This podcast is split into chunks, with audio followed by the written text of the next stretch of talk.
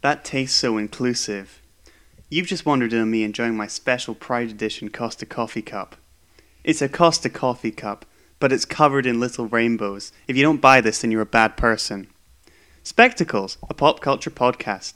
Opinions will be expressed in this podcast, and some of Eva's will be full of hate. Now, if you'll excuse me, I'm off to change my Facebook profile frame to a rainbow flag. Forget it, alarm. I'm already woke.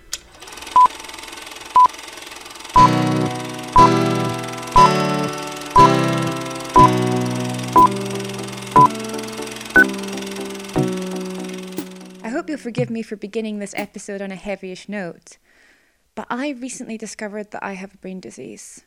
You may have heard of it. Liberal guilt. Its effect encompasses a large spectrum, and on the scale of being secretly terrified of being falsely outed as racist to insufferable sanctimonious hypocrite, I fell somewhere in the middle.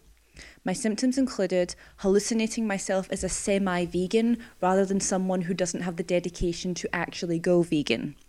Perceiving the pound coin I gave to a homeless person in the street as being of more value than it was because I made a point of looking them in the eye and saying good morning as I dropped it in their cup. And having a mini heart attack whenever using the phrase person of colour in case I'd accidentally missed the memo deeming that now problematic and elected a new acceptable expression. Recent events have made me decide to fight my disease rather than just give in to it. But liberal guilt is a nasty thing to renounce because it sells itself as a good thing. Guilt comes from a place of care, and care comes from a place of love. In this case, love for one's fellow citizen and their planet. Corporate advertising has always preyed on our insecurities, telling us their products are what will assuage them. But doing this with virtues and morals, messages of love, etc., is nowhere near as straightforward as doing this with selfish aspirations like beauty and social status. This is episode 14 of Spectacles, the final episode of this series, and we're discussing whether the immense investment businesses and its stakeholders have put into capitalising on social justice has cost it more than revenue. Is it costing social justice its soul? And how are we, the consumers, encouraging this? What up? I'm Eva. I'm Tom. I'm Stephen. First question is, in the context of social progressivism, what is love? Do you want to kick us off? Love in the context of social progressivism, I would say it's easier to define as the opposite of hate, because we all know what hate is. It's walls instead of bridges. Division. It's division. Making any kind of cultural or any kind of assumption about someone based purely on their birth circumstances or... Well, their identity in general. Their identity, yeah, because I suppose like religion would be a big one. Stephen, what is love? If it don't hurt me. Yeah, I was thinking about pop songs too. Love is sort of one of the most marketable emotions of all, because it's related to sex and therefore it's related to passion and fire. And it's also related to family, so it's related to belonging and having and home. And in a way, love is sort of like the big unifying emotion that brings all people together. Mm. But typically, stereotypically, it's a heterosexual thing. It's a thing for man and woman. Mm-hmm.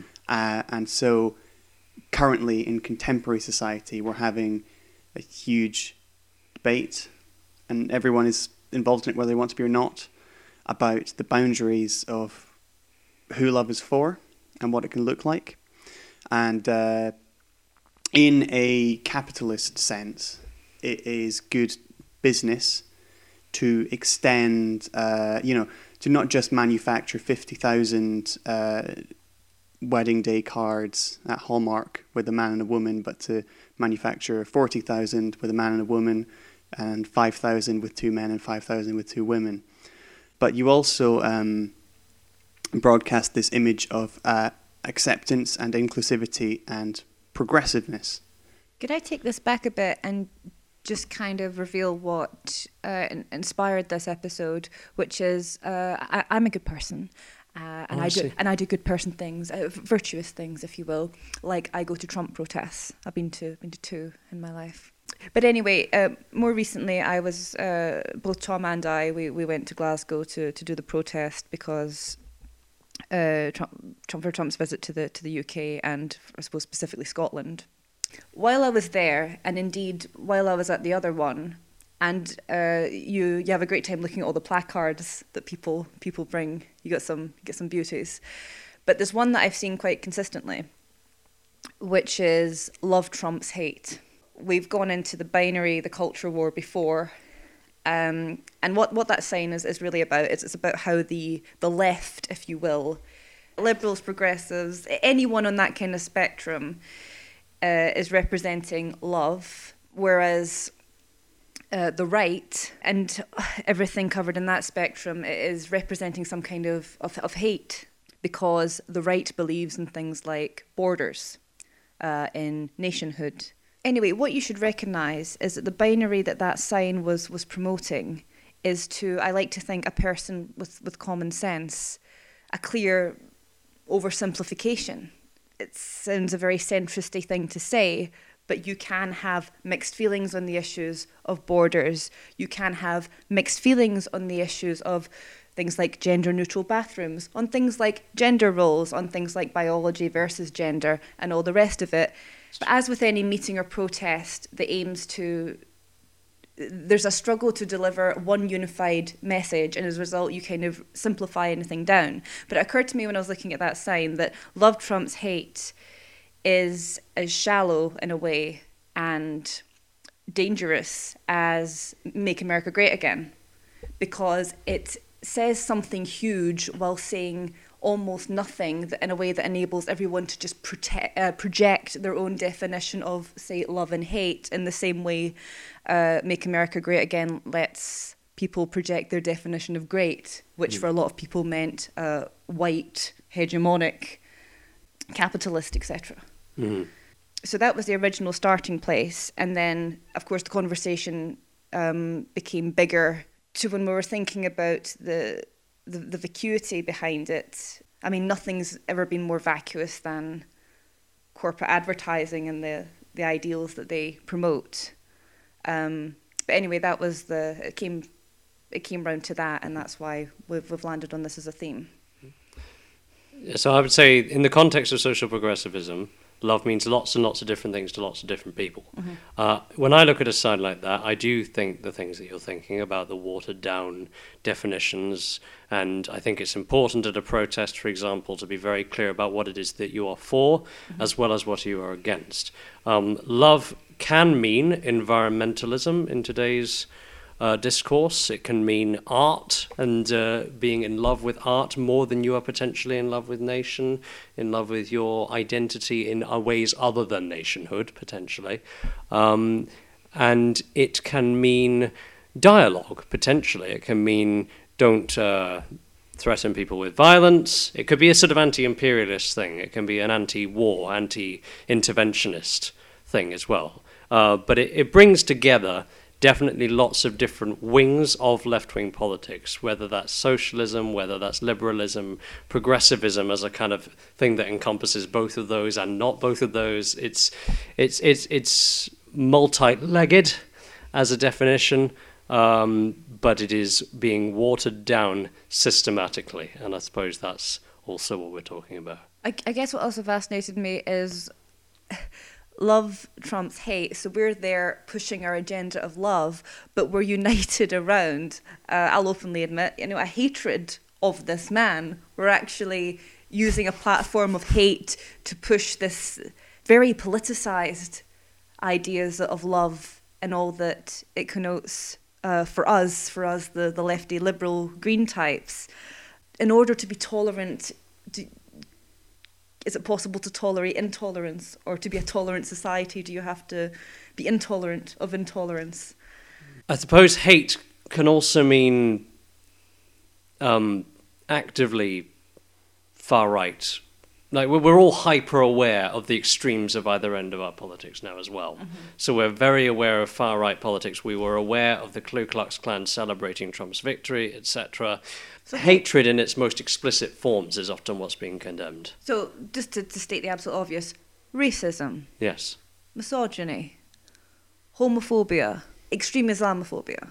That sign, I think, isn't going to reach anyone on the opposing side. It's going to sort of bolster the sense of smugness of the people who agree with it, certainly. But it certainly doesn't display much understanding of the mindset of the Trump voter, because yes, our media and progressive media in America will focus on Ku Klux Klan members and trying to tar however many percentage of people ended up voting for him with the same brush. When you look at someone in the face, you find that you're all a lot more similar than when you draw a great big circle around a crowd and say, these people are connected with James Gunn, so they must all be paedophiles.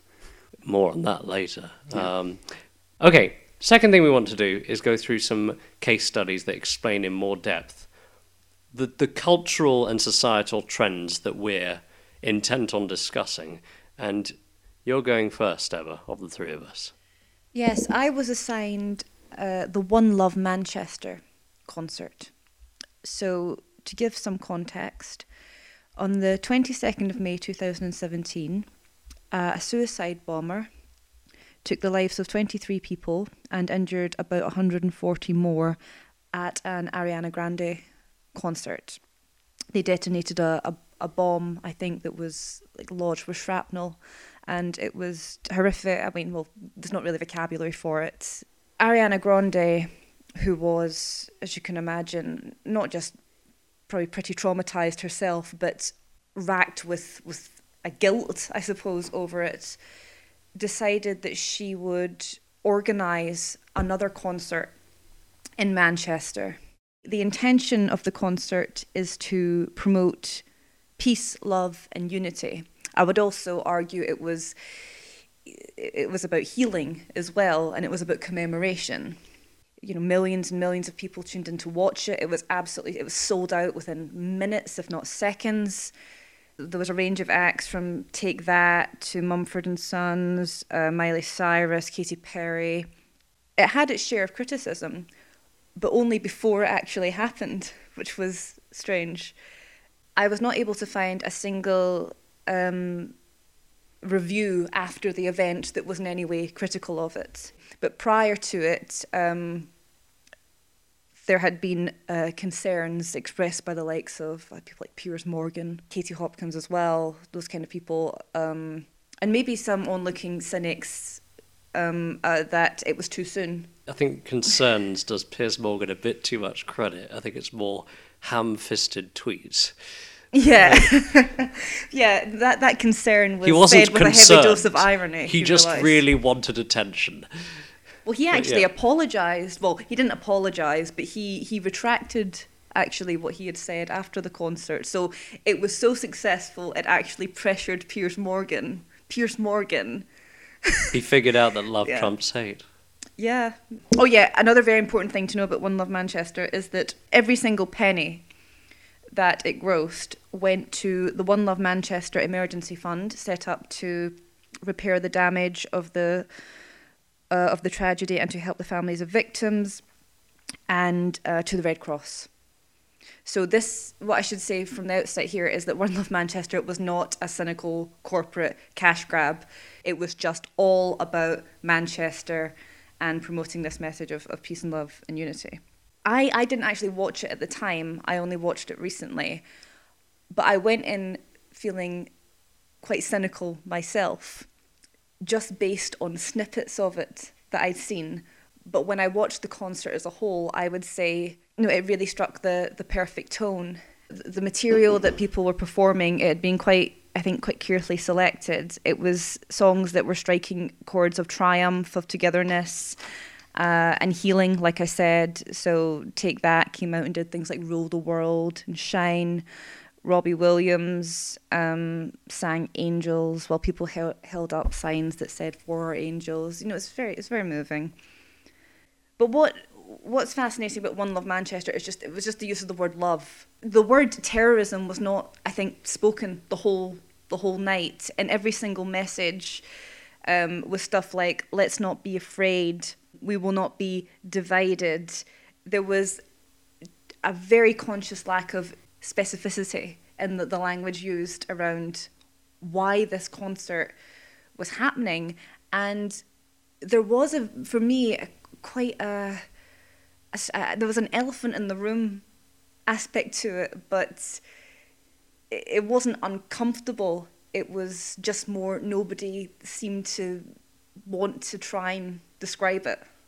So there was, this is the part I'm dancing around getting to. There was three parts that I had mixed feelings about. And one of them involved Justin Bieber, which is when Bieber came out onto the stage, he got everyone to just put their fist in the air and chant the word love over and over again. Love, love, love, to the point where he was clearly trying to emulate a sort of battle cry and a protest. And it completely, it fueled this narrative of the concert was commemoration, but it was also fighting. That this concert was actually a form of fighting back. It was fighting back in the form of, we're not scared. Or even if we are scared, you're not going to stop us from living our life and enjoying ourselves. So many articles I read about this had this sort of, whatever terrorists want to inspire, it certainly wasn't this awesome party in Manchester. We've won kind of thing. And I think that's a sentiment that is admirable, but I also think it's a consciously naive sentiment. You know the tragedy can never be undone. You know the radical Islamic terrorism is a horrific problem that's not going to go away by virtue of this concert. But you can say it in a certain way where everyone knows what you mean. But that moment with Justin Bieber rallying up this love, love, love cry, it really made it look tacky. We're going to create an army of love. Yeah.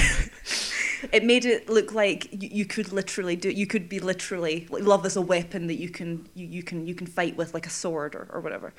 Then there was Katy Perry. This was the second moment that kind of didn't sit very well with me. When Katy Perry came out, she said, utterly, like sincerely, "I want you to touch the person next to you. I want you, whether they're a stranger, whether they're just very emotional, whether you're they're a family member, whether you're a friend, whatever, and then look them in the eye. Tell them you love them. Tell them you love them. Make human contact." And I think she legitimately thought there was going to be a kind of breaking down, when really what there was a bit of giggling and shuffling and I love you. I love you, yeah. And again, it just made it seem a bit like a joke. I mean, no one was upset by it. It didn't ruin anything. But I just remember there was this aerial pan that the camera did at one point, and there was this guy just like mouthing, I love you" to the camera in a really silly, over the top way. So they were all kind of tongue in cheek, mocking it. And again, I mean, as I've said earlier, I'm very cynical around love and hate, and that they fight each other, and that there's a, and that's the end stronger, of it. Yeah. And that love is just stronger all the time. But the concert, up until those moments, had really actually managed to create a tangible love that actually did feel extraordinarily powerful, and that just really undermined it. And then the last moment that I found questionable was when Scooter Braun, who was a co-producer of the concert, and I think he's an associate of Ariana Grande's, if not her agent or manager or something like that. He came out and he made a speech. And he said, "This tragedy has made us throw away our divides, our differences, our politics, our adult nature to look to our children." I don't know what he means by that last thing. Have we thrown away our adult nature? We are now children. To our children? I don't know what he meant by the last thing, so I'm not gonna try. Then he said, "Evil will test us." Again, the word evil, not terrorism. Jihadism. Yeah.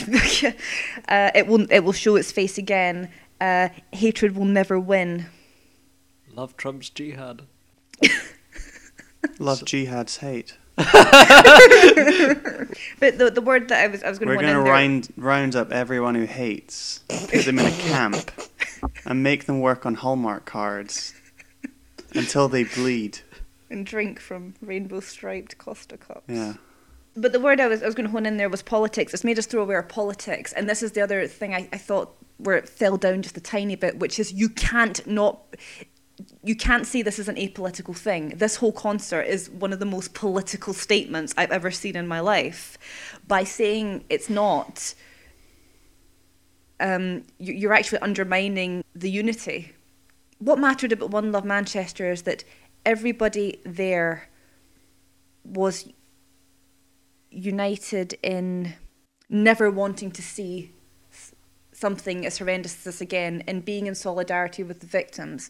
What they were not necessarily united on was what would be a legitimate course of action to prevent this from ever happening again. And that's okay. Yeah, what do you do after the concert's finished? That's a great question. What would you do after? What is this? Hatred will never win. Well, it did kind of win, in a way. I mean, why is this about winning and losing at the same time? But something that occurred to me is that, now please don't get me wrong, I think it's wonderful that all the money went to charity, and, you know, obviously Ariana Grande is free to give to whatever charity she wants. This is not whataboutery or anything. But just imagine if a significant portion of that money had gone into a de-radicalisation initiative. Mm. Would that have changed the tone of the concert? Very good question. The kind of point is that if hatred will never win, there's no, here's the measures we're going to take to ensure it never wins, as you said. And I'm not saying the concert had to. I mean, what did the concert do? What did it have to do other than just lift everyone's spirits that had just been beaten so low, especially the city of Manchester? But and you brought up politics, Scooter Braun. We didn't. And you denounced it as being a political statement when it very clearly was. If your mission in this concert was to do more than just heal for a night, then there has to be something tangible that you can then go on to do. It's kind of occurred to me that with the left and with this very broad version of love, terrorism has no religion. Isn't we need to fight terror and violence in all its forms, kind of like the left-wing version of All Lives Matter, in a way? That fear of honing in, of getting specific. I am not saying One Love Manchester had to do this, but that's just something that's been kicking around my mind recently. I know what you mean. People pick and choose when to focus entirely on identity and then to suddenly conveniently not want to address it at all. Both the left and the right do it and at different times and for different ways, but they're kind of... I see what you mean. I mean, there's a fear of stigmatising Muslims in particular. Because giving to a de-radicalisation initiative would have been like an amazing gesture of love of... It would have been an extraordinary, like, love thy enemy, almost. So it was a very emotional experience. There was joy, sadness, there was healing. There was a we will not be afraid while acknowledging that it's actually okay to be afraid. I remember I read a review in The Guardian afterwards saying it really showed the healing power of pop music, and, British people aren't very good at getting all down and emotional and talking about love, but it was just really nice to have this dynamic of it's okay to be a little bit afraid and vulnerable right now. What I would have really liked, though, is if just one artist, just one performer or one person that whole night had said the word anger in regards to that's an emotion that's okay to have here too. In fact, very interestingly, there was a group sing-along at the end led by Chris Martin of the song Don't Look Back in Anger. And I think Scooter Braun quoted a 15-year-old who was injured in hospital having lost his best friend at the bombing. And the 15-year-old had reportedly said to him just before he left, "Don't go forward in anger, love spreads." Now, while I completely respect the sentiment behind that, there's a difference between blind rage that leads to Islamophobia, that leads to, the Katie Hopkins rhetoric of we need a final solution, we need to demonize and, see who our enemy is, and righteous anger. Because I alluded to this at the beginning with the Love Trump's hate sign. We're all there, not holding hands in a spirit of hugs and kisses. We're there because we're angry. We're angry that this man, and more importantly what he represents, is getting away with what he is. We're angry, and that's okay, because it's healthy, comprehensive anger. I have never experienced anything close to this, but if someone I loved was murdered, I'd be furious as much as I would be devastated. And while it is an incredible message they're pushing in many ways, I would maybe argue there's almost a risk of those who are angry, those who lost their children, their family, their friends, who are angry. It's almost like a failing on their part if they're not just completely swept up in this is the only way forward. Because if we don't reclaim righteous anger, what's happening, and we're seeing it now, is people like Katie Hopkins, people like Paul Joseph Watson, people like the All Right segment on YouTube, they've commodified anger in their own way, and it is the toxic kind of anger that they're commodifying.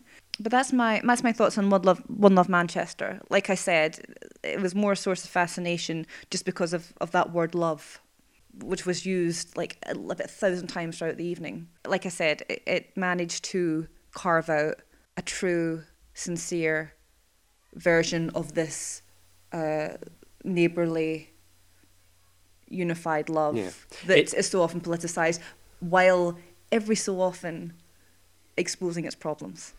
Stephen, your case study now. All right. You guys want to hear about Make Poverty History? I do. Why didn't Make Poverty History make poverty history? Well, shall I start off by giving you a little bit of the history of Make Poverty History? Yeah, if you could give me some history. Yeah, and then we'll talk a little bit about flaws in the campaign plan. So it all starts with the Millennium Goals, which were decided by the United Nations in the year 2000. And these goals were to eradicate extreme poverty and hunger, to achieve universal primary education, to promote gender equality and empower women, to reduce child mortality, improve mental health, combat HIV, malaria, AIDS and other diseases, to ensure environmental sustainability, to develop a global partnership for development. By the year 2005... a lot of words had been said, but maybe not necessarily a lot of action had been taken, or provable, sort of sustainable goals had been put in place. So, in just before 2005, a huge collection of charities, religious groups, celebrities, and activists all came together to form this movement called Make Poverty History. And Make Poverty History is worldwide, but I'm going to be focusing on Britain. Among the Make Poverty History icons was an awareness bracelet. And now these became quite fashionable in 2004. And there was also a virtual version of the band available to put on websites, which was sort of a forerunner for the Facebook profile picture. Mm. Solidarity, the flags that you can put over your face, the rainbows you can have coming out of your eyes. The main thrust of activity with Make Poverty History also came in the form of concerts with Live 8. There was also support from the writer Richard Curtis. So he, on New Year's Day, wrote a special Make Poverty History episode of The Vicar of Dibley. Mm-hmm. Yes, I've seen this. Which caused a bit of a stir, a bit of unpopularity for its unsubtlety. People Richard being, Curtis, people not being subtle. Made, well, exactly. So he followed this up with a television drama called The Girl in the Cafe, which stars Bill Nighy as sort of an aide or something in the government, and he works for the Chancellor of the Exchequer. But one day, Bill Nighy of the government is in a cafe and he sees this beautiful girl called Kelly MacDonald, and they fall in love, and it's through her compassion and love that she shouts at the Prime Minister for a bit, and then poverty's solved or something like that. I'm probably mischaracterizing that. Not by much, but not by much. The campaign also involved television advertisements, which were actually banned by Ofcom, and for the reason that they were wholly or mainly political in nature and aimed to achieve important change, which I think was the point of the adverts. Yeah. Quite clearly, yeah. And so this only lasted in the year 2005. There was a little bit of a follow-up of a campaign called Enough Food for Everyone IF, which was known as Make Poverty History 2 by some people, under David Cameron's premiership. And David Cameron welcomed it, apparently. He welcomed it. He said it was permitted to go ahead. He said, that's good, that's great. I love it when people are seen to care. I love it when I appear human. And then he sort of scratched his neck and the lizard, the mask, came off just a little bit. It was focused on hunger. It wanted to end hunger. It focused on the root causes of wealthy nations keeping aid promises, combating tax avoidance, combating land grabs, and transparency from governments and corporations in their efforts to tackle hunger, which I think is in itself quite telling of where the failures of Make Poverty History started, because there was an awful lot of talk, there was an awful lot of visual stimuli, there was an awful lot of goodwill and good feelings being shared around, but here we are 2018, and I don't think any of the millennium goals are anywhere near to having been successfully fulfilled. So here are some criticisms of Make Poverty History. One of them is that a lot of the money which goes into impoverished countries ends up in the hands of ruling classes anyway, so it doesn't actually help the poor people in those countries. So there's perhaps a lack of clarity of how to progress, how the plan should be instigated. There's a sort of a criticism of the superficial aspect of people countered the line Make Poverty History with Make Poverty Fashionable. Like, everyone was wearing these bands, but the extent to which they engaged with or necessarily understood what the issues were is debatable. Oh, yeah.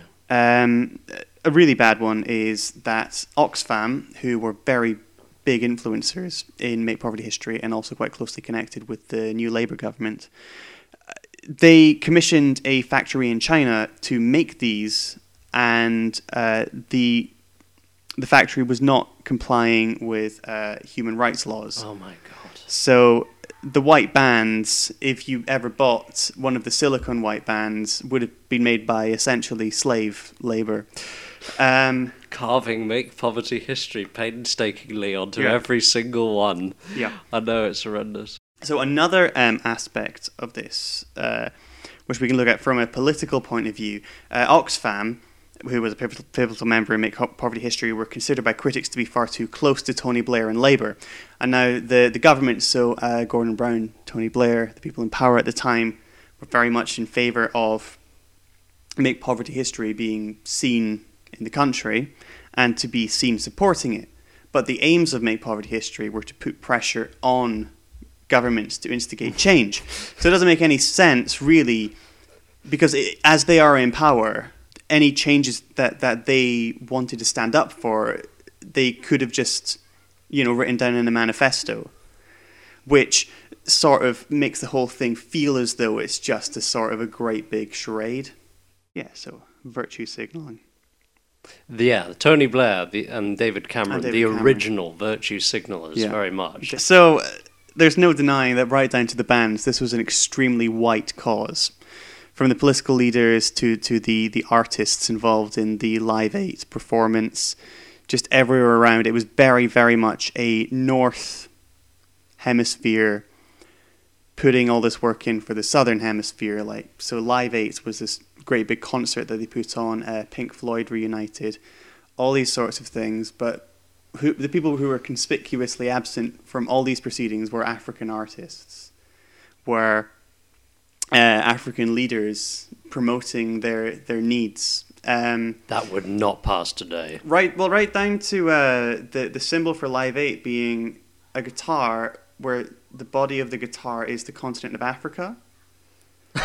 In The Guardian, about 10 years later, three prominent members of Make Poverty History reflected on the strengths and weaknesses of the movement. They generally describe the strengths as being the breadth, so the amount of people that they reached.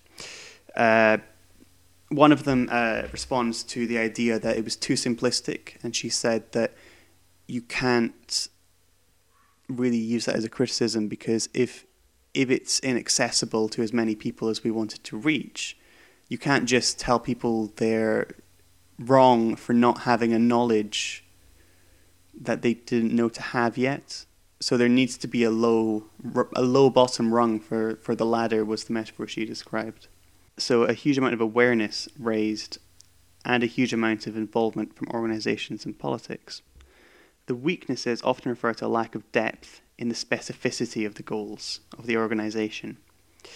And a lot of them repeat this idea that it had a perception of being north for south, so that these were rich countries, everyone in them was rich, and then there was the country of Africa, and that was where poor people lived, which dumbed down the message so much that it wasn't helpful. Good intentions, yeah, but perhaps a certain level of naivety, yeah, of oversimplifying issues. That, I think, if you're all right with this, brings us on very nicely to the third case study. This is pride. I'm going to talk about the corporate acquisition of pride. We've mentioned a couple of times already the Costa coffee cup. So I'm going to tell you what The Independent said about this when Costa originally did this. Costa Coffee is launching limited edition rainbow cups across the UK to celebrate Pride Month. The new, fully recyclable rainbow cups are being replaced in support of GLOW, that's Gay Lesbian Out at Whitbread, a group at Costa's parent group Whitbread, which champions equality and inclusion in the workplace. Our all-new rainbow cups are a fun way to celebrate pride and reflect Costa Coffee's values of equality and diversity. Jason Cotter, Costa Coffee's managing director of UK and Ireland, said in a statement, "We are passionate about championing team members' rights to work in an inclusive, supportive environment." So there's the team member thing. Team member is obviously a term that basically means someone with almost no employment rights who works for Costa. Equality is, got quite a shallow definition already.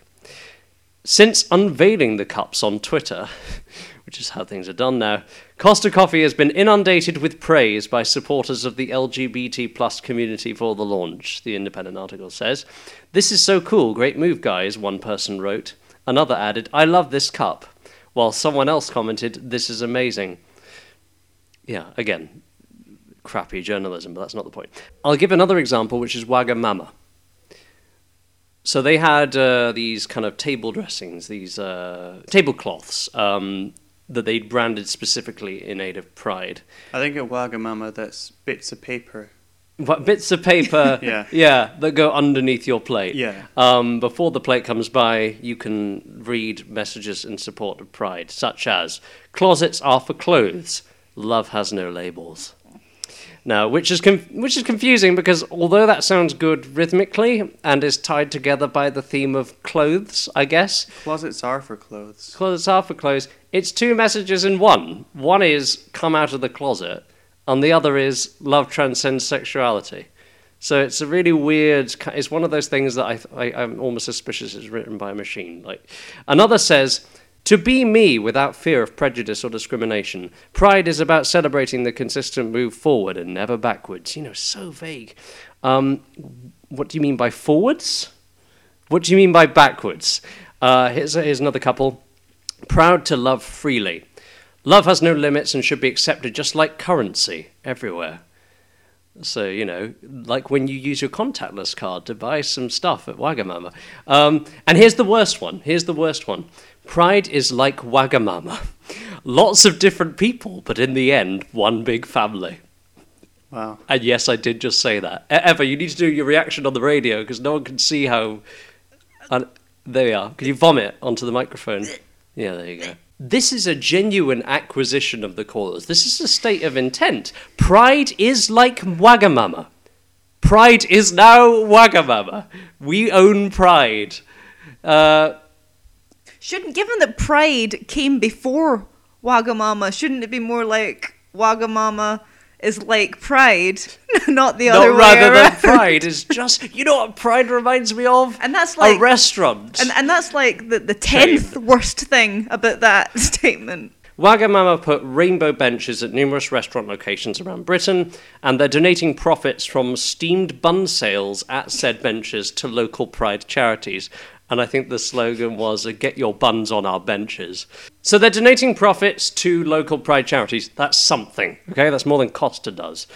But the vagueness of their statements explaining their alignment with the cause still speaks to this casual acquisition, as I say. So, for example, here's what they say on their website. Why pride? Why now?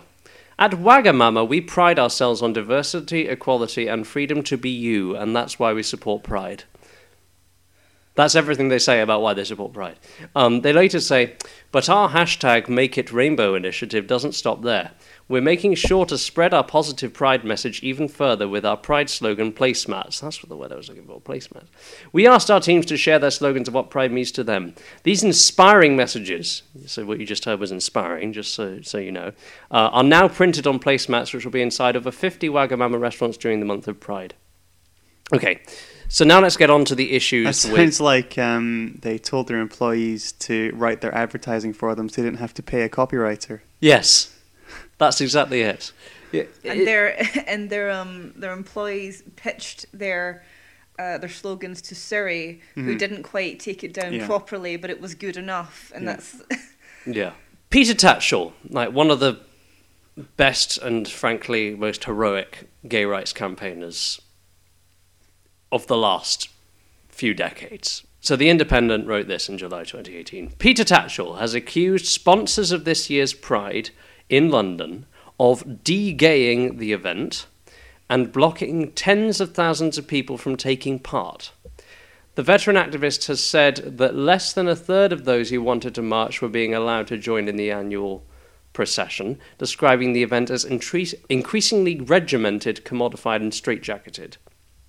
Notting Hill Carnival, which takes over a swathe of West London each August bank holiday weekend, had avoided similar restrictions in size, growing to become Europe's biggest street party, Mr. Tatchell said, while Pride in the British capital is one of the smallest in the Western world. So, amid a growing movement to reclaim pride in favour of groups highlighting human rights injustices and away from corporate sponsors, Mr. Tatchell told The Independent, The parade needs commercial sponsorship to fund it, but corporate floats now dominate the event. They've got the money, so they have huge extravagant floats that outshine and overwhelm the LGBT plus community groups. And he says many of the companies don't mention LGBT groups. They just mention pride in particular, because pride is the thing that helps the brand. And then The Independent says, protests are expected at this year's march, which is set to attract more than 1 million spectators, with activists tweeting photos of signs decreeing rainbow capitalism. In March, the National Union of Students published a Make Pride political guide, warning that the event had become less and less about queer liberation and more about profits. Okay, so here's what I have to say about this. Corporate sponsors of Pride are in some ways, from the looks of this, undermining the fight they claim to support and drowning out actual activists. Right? You might call this marketplace pride, I suppose. Protests and street parties, I think, need to be overwhelming to political authorities if they're to make a difference. But these corporations are not obviously spending money on political pressure. They're expanding their brand. And not even necessarily cynically, but at the very least, in a way which fundamentally misunderstands how communities fight for social justice. And in doing so, I think they've weakened the resolve and the tactics of other campaigners who've sort of bought into this particular way of doing things. This may also partly result from the pressure they've been put under themselves by individuals who also don't fully understand political organising, people on social media maybe. So it's another sort of feedback loop. The only political causes that these corporations are going to ban behind are ones that are either economically neutral or almost entirely uncontroversial in some way, or at least becoming uncontroversial, which in many ways does water down the value of the fight. In some ways, I think the internal practices of corporations aren't the biggest concern. It's like the external things that corporations do. It's how they get involved in politics, whether it's their relationships with politicians or political parties or their relationship with political movements. And then this is one such example where they're essentially preventing it from being a force of nature, which is what a protest needs to be. Question 3. Corporations are driven by fear of losing profits of their millennial market as much as they are by healthy capitalistic urge to exploit them. This explains why, when a campaign is deemed problematic or offensive, they apologize instantly and profusely. How has this apologizing culture helped fuel paranoia around political correctness gone mad? Consider, and there are 4 different case studies we want to look into. Yeah, this is a big question, so we've broken it down into different subsections. The first case study we're doing is Jonathan Pye's video, Oppression Obsession. Now, Jonathan Pye, for those who don't know, we have mentioned him before in episode 8.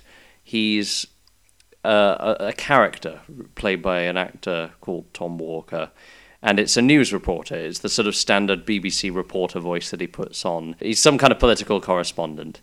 And the idea is when he's off camera, he's saying what he really thinks. So the idea is to sort of break through the stranglehold of what he's been told to say and then suddenly saying, no, this is ridiculous, we should be saying it like it is, sort of thing. So it really speaks to the times. It speaks to the widespread distrust in mainstream media. But he goes after the left as much as he appears to go after the right. And his video Oppression Obsession essentially criticizes a lot of the trends that we've been talking about. But I wanted to essentially dissect some of the things he says in it to an extent that we can sort of kind of consider, like, how legitimate is this? How much is this representative? Because it's a very popular narrative around political correctness at the moment. And we wanted to just dissect it and see how true it really is. So he starts the video by saying, "Today we're talking about Laura Ingalls Wilder, whose name has been removed from a writing award because the Little House on the Prairie books contain racial language and stereotypes." And at that point he goes, "Fucking hell, why are we talking about this?" So, you know, erasing evolution of culture and history is definitely bad. But I would say, like, does it not depend on how much attachment you have to this particular award? Because this was a division of the American Library Association who took this decision, and they changed the name from the Laura Ingalls Wilder Medal to the Children's Literature Legacy Award. And they said they did so because her legacy is complex and not universally embraced, is what they said. So there may well be some substance there, but this is possibly the wrong reaction to things. And he goes on to say, "Who is this helping? No one. Stop sanitizing and denying the past to make yourself look good. It's fucking everywhere you look." I mean, you ask the organizers of this, and they'd almost certainly say it was some kind of act of principle. They cannot be seen to be endorsing racist language, as you said. There's this paranoia about, probably because of the negative impact on their PR of a trawl of instantaneous reactions on Twitter telling them what they've done is outrageous. And when you have a Twitter-troversy, just to borrow your word, Eva, when you have a Twitter-troversy of that nature, you can expect your sponsors to pull out and your reputation to be pulled through the gutter. So the question is how we've gotten to that point, and Jonathan Pye is right to point to that culture. What's kind of amusing, just as an aside, is I noticed that whenever... Maybe I'm just always late to the game, but whenever I hear of a major Twitter controversy of some company, by the time I get to Twitter to look at it, all I'm seeing is people criticising the fact that this was a Twitter controversy in the first place and taking offence at the offence. So I think Twitter controversies are more complicated than we realise. It's just, there's just as many people saying very angrily, "This isn't a big deal, stop tweeting about it," tweeting frantically this over and over again. Basically, and that just keeps it trending, kind of thing. And then people get offended at the offence. Yeah. So it's just like infinite number of layers of offence. Yeah. Exactly. That's us right now. We're that layer of offence. He goes on to say, "We live in the most inclusive, progressive, diverse, prosperous society ever in human history, and yet we behave as if we've never had it so fucking bad." This is where I really start to lose him. In many ways, we are more prosperous now in the West than at many points in our history. Yeah. However, economic inequality, people's sense of powerlessness, educational practices, housing insecurity, job insecurity are just some of the things which have gotten significantly worse post-2008, and that inevitably bleeds over into discourse around identity, because that's what humans tend to fall back on when life gives them lemons, right?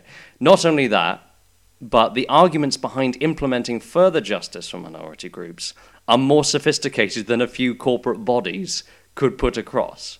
Jonathan Pye is a satirist and an actor, so I don't expect his videos to comprehensively cover all of this, but his every word is taken dead seriously by a large number of people. And I know the opinions that the character is expressing here are by no means isolated, so I do think this is worthy of dissection. It is the sort of video that your hip and groovy friend who, has noticed that they're not allowed to say the N-word and believes this is an encroachment of their rights as a human being. Well, I mean, okay, so it is pre-packaged discussion, and it's sort of a well-written comedy monologue. Yeah, I mean, it's meant to be angry. It's meant to rile people up. That's the purpose. What were you going to say, Eva? I think this particular rant has many merits, and I think the reason it's so relevant to this episode is because he does go into some of the exact things we've been talking about, like the research we were doing on Pride. He mentions the Wagamama placemats. He mentions the Costa coffee cups. But the problem is just the breadth he's taking on. He's doing a lot of false equivalency.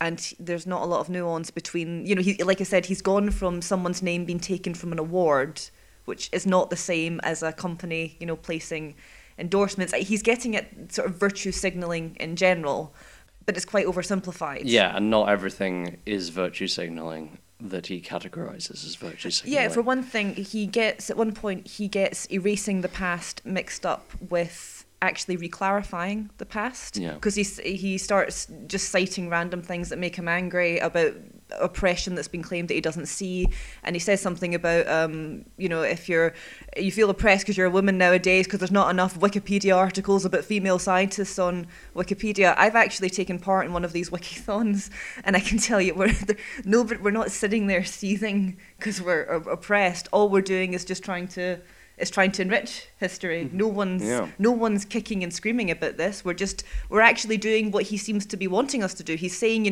this is all empty virtue signalling, but in the case of things like that, that's people actually doing something. We're reclarifying history. And to equate that with taking the author's name off that award, which is even that, I don't know if that's... that's just erasure, plain and simple. This is something that's actually that could be debated, but either way, that's a very different thing, I think, from grouping that with like the wiki-thons and some of the other examples of activism that he gives.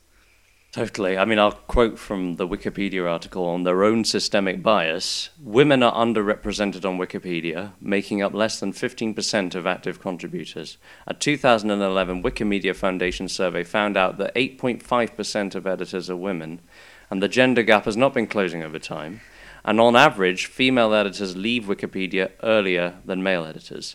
Research suggests that the gender gap has a detrimental effect on content coverage. Articles with particular interest to women tend to be shorter, even when controlling for variables that affect article length. So there is systemic bias there. We can argue about priorities, but Wikipedia is meant to be the most objective source of knowledge on the internet, so... Yeah. Isn't that worth fixing? Yeah, and I don't think anyone's claiming this is the number one problem that we're facing right now, but it is a problem that we can amend, and we are amending it. There's a whiff of, I'm sick of people complaining. Really enjoying being in the position of telling everyone else that they're wrong. Enjoying being in a sort of... self-perceived moral high ground. Something as well that I do take from that video that I agree with, that he does seem to just be getting at constantly with the who does this help, is that it's just so easy to say things. And this is something I've become very aware of, and it's something I was trying to get at with a little bit of self-parody in the intro as well, which is it's easy for me to let people know that I'm a caring person who's really worried about the environment, because I talk a lot about the research I've done on eating less meat and about the documentaries I've watched. And I do try, but for all I talk about it, I should be trying a lot. I should be actually doing a lot more than I do. I'm making steps. I'm talking a lot more talk than I think I have the right to do, given the relatively gradual changes I've actually been making, and I'm confessing that on this podcast. Yeah, we're all guilty of it. But with corporations, that's all they have to do. When he was talking about the Wikipedia thing, he was saying, we're told there is prejudice wherever you look. We used to react to prejudice, and now we actively seek it out, often where it doesn't effing exist. The thing I read out about systemic bias on Wikipedia, that's why we're told there is prejudice, because there is prejudice. It doesn't necessarily have to be malicious, but the response sometimes does, in order to actually produce change. And I'm more tempted to agree with him about seeking out bias when it isn't necessary to do so, because I associate with that with certain exaggerated Twitter controversies which serve very little purpose. But I think the examples he chooses are lumping genuinely important issues into the mix, which could easily be perceived as deflection away from all issues of diversity, many of which are legitimate. And that's part of this kind of, you know how the alt-right, they have this kind of conspiratorial edge to everything that they say about the media, about... there's some people on the left that are guilty of this too. Conspiratorial thinking about the media, about politicians, about this person, that person who's jumped on the bandwagon of this cause or that cause. And often, you know, you undermine yourself because actually it turns out those people actually just believe in those values that you don't. Not everything is a conspiracy. When he talks about Google taking the egg out of its salad emoji to avoid offending vegans, I mean, he's somewhat jumping around there, but yes, that's absurd. Get your priorities straight, Google. This is massively different from examples concerning legacies of authors and some systemic bias, though. But even then, did Google go, stop the presses, make this the first page story, everybody come and look at us, or did they just, for whatever reason, stupid or not, just quietly decide to make this choice that he didn't have to notice if he didn't want to? I mean, it seems like he's really seeking things out to get offended by here. Yeah, it does rather, doesn't it? Good point. I've got to mention this. My generation have never had to fight for much. Gay rights have come a long way in my lifetime, but we never had to fight for the vote or in a fucking war. Right, I hate this relativism argument. And like, it's always the war as well. It's always the Second World War. Nothing matters except the worst things that could possibly happen. Like, once again, we can argue about priorities if you want, but there are a lot of people with legitimate grievances about these issues. And to say that we don't understand real difficulties because we never lived through a war is immensely patronizing. It's not just that, but one of the reasons that everyone is so paranoid about Nazis now, you know, because he's making this big thing about my gran, you know, dealt with literal Nazis. The reason we're so paranoid now is because we never, ever, ever, ever want that to happen again. And yes, there's a hypersensitivity where we're actually being quite regressive about it and maybe calling people, throwing about words like supremacist and Nazi and neo-Nazi in a way that is, I do think, detrimental.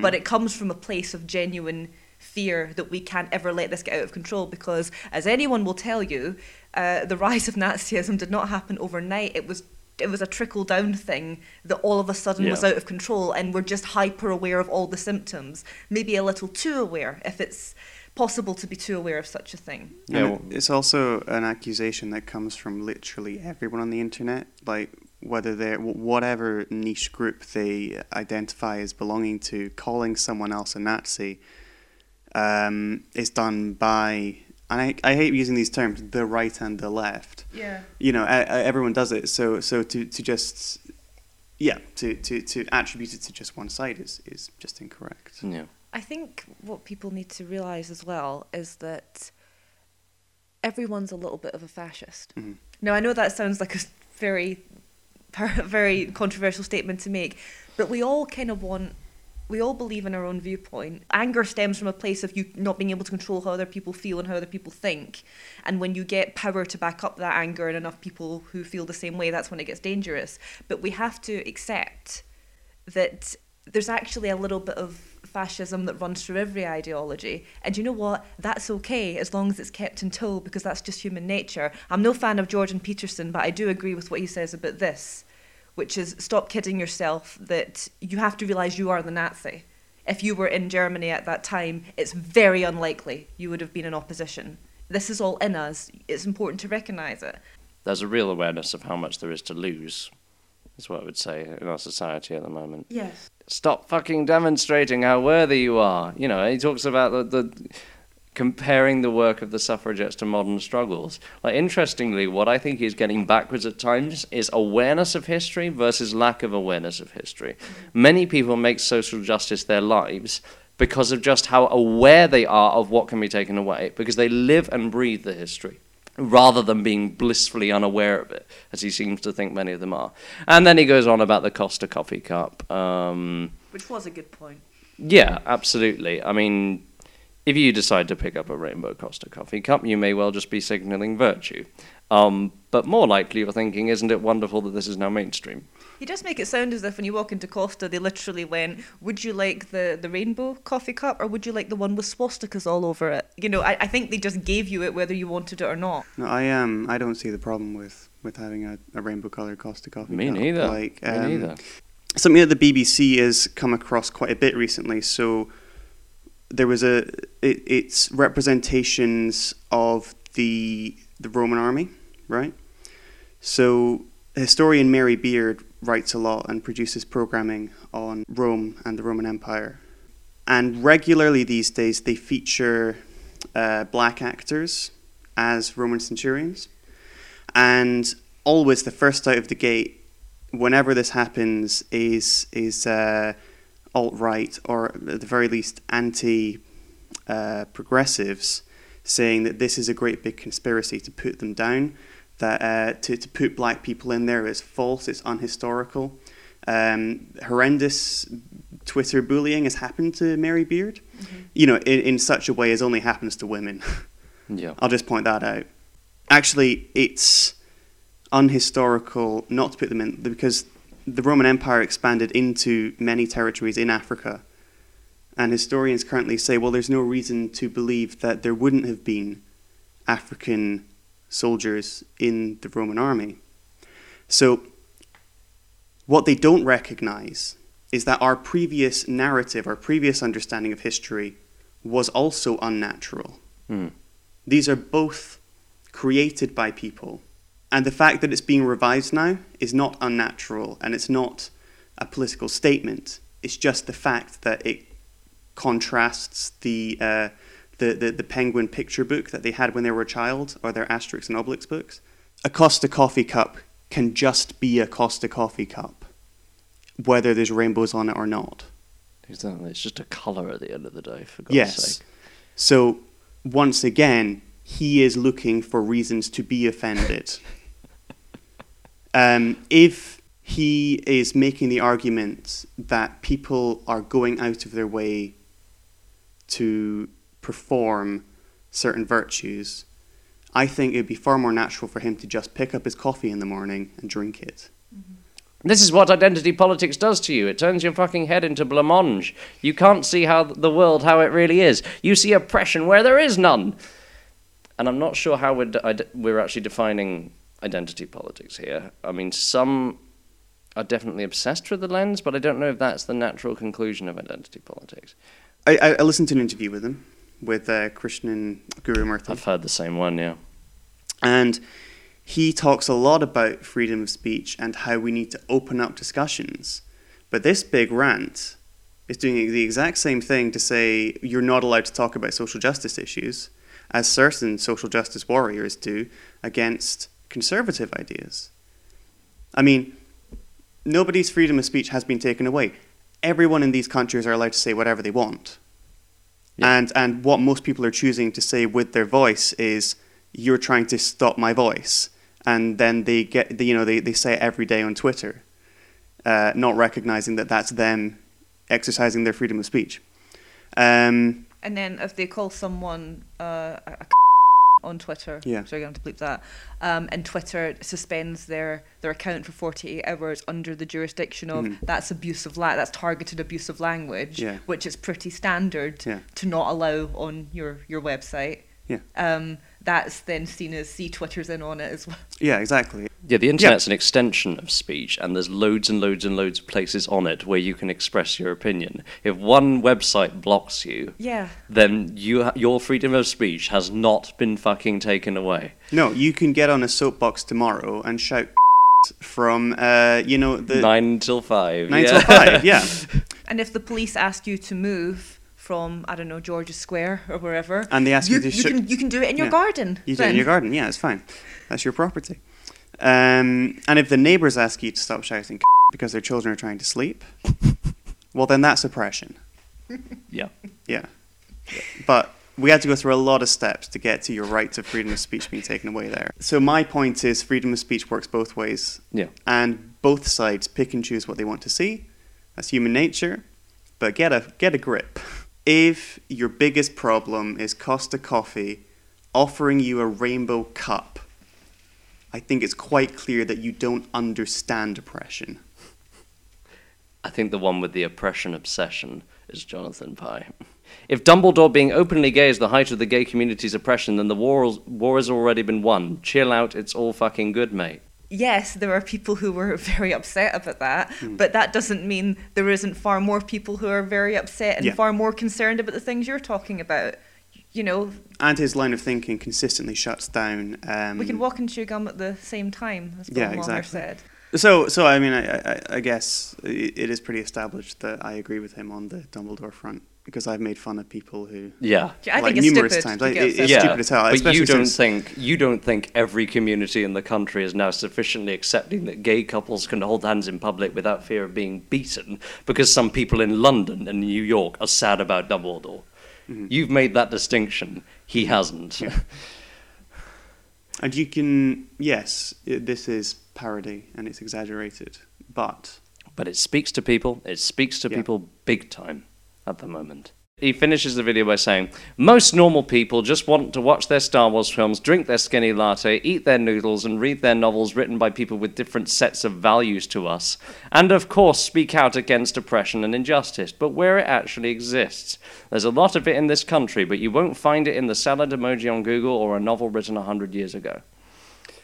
Well, social media is where people go to express irrational opinions of validation, sometimes. Corporations now value such reactions too much, but I think social media is a gigantic fog which shields those posts and groups which demonstrate how much we do care about what's happening to gay people in Chechnya or to women in Syria, and amplify the voices of anti-intellectual nutjobs with lots of time on their hands.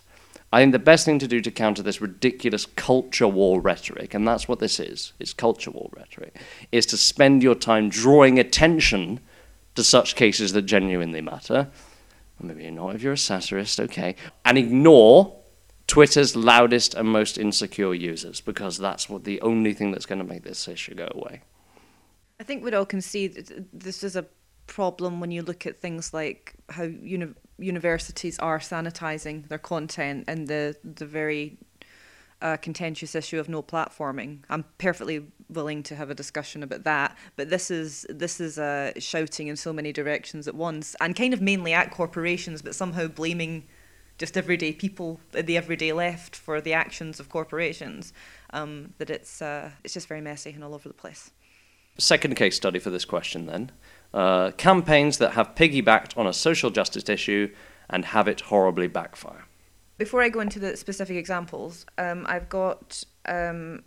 found an article on PG Media that explains some of the logic behind why companies market in a certain way and why this is such a trend now. So I'm just reading out here.